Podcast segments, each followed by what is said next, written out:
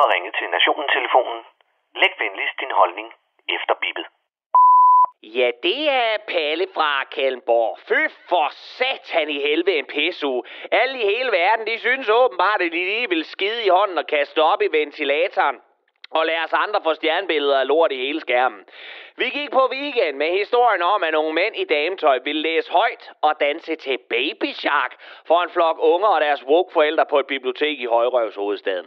Det fik så en helvedes masse mennesker op af stolene på begge sider af homohegnet. Anført af festfyrværkeriet Isla Tusindstråle, var der dem, som var så bange for, at deres lille Liam derhjemme ville vågne op efter et børndragshow og skide regnbuer og glemmer resten af livet og pludselig have udviklet en glubende appetit på pik og kønsneutrale pronomener.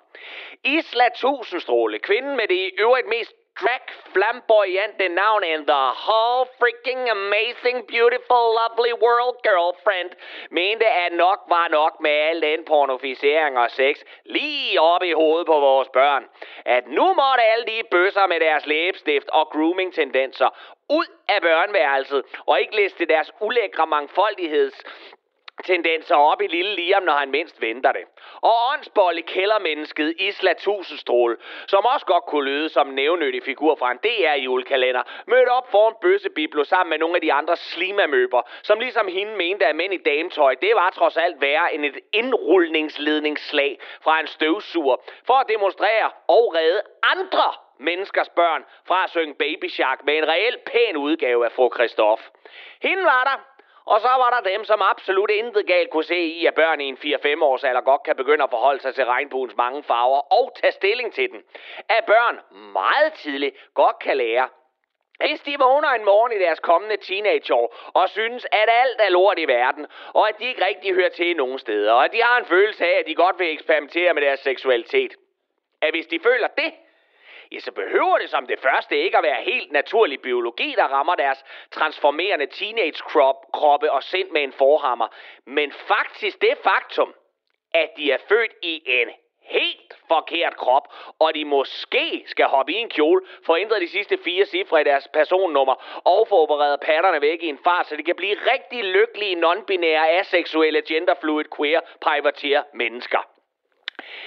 Der var de mennesker, som mente, at forældre bare skulle se at hive deres børn til woke og få tvangsfodret dem med mangfoldighedens mange fortræffeligheder, imens de også var i gang med at prøve at forklare dem om John Dillermand og onkel Reis bollejokes i Circus Somarum, og om hvorfor Lærkes far fra børnehaven med det store fuldskæg nu hedder Janni, og begynder at græde, hvis man tror, at hun er en mand. For kvinder kan nemlig sagtens have et fuldskæg og et par hængenåsser og klæde om sammen med Lærkes veninder til svømning.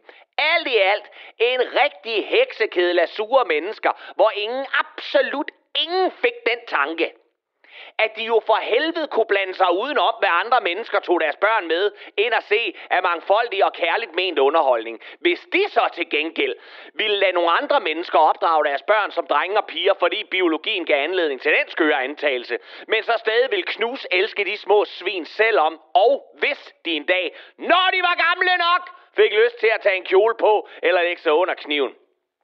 Og som om der ikke var galt nok at hente der, ja, så kom FN også med en, nu er det altså absolut sidste chance for at redde jorden rapport. Og ved I hvad? Jeg er sgu ligeglad. Jeg gider ikke læse den. Forløbet det er jo kørt. Og du kan ikke gøre en skid ved det, ligesom mænd i kjoler eller folk, der ikke deler dit syn på verden. Livet det er en frisklagt lort, og du får lige en portion mere. Og det var Palliana von Glory Love fra Kalundborg.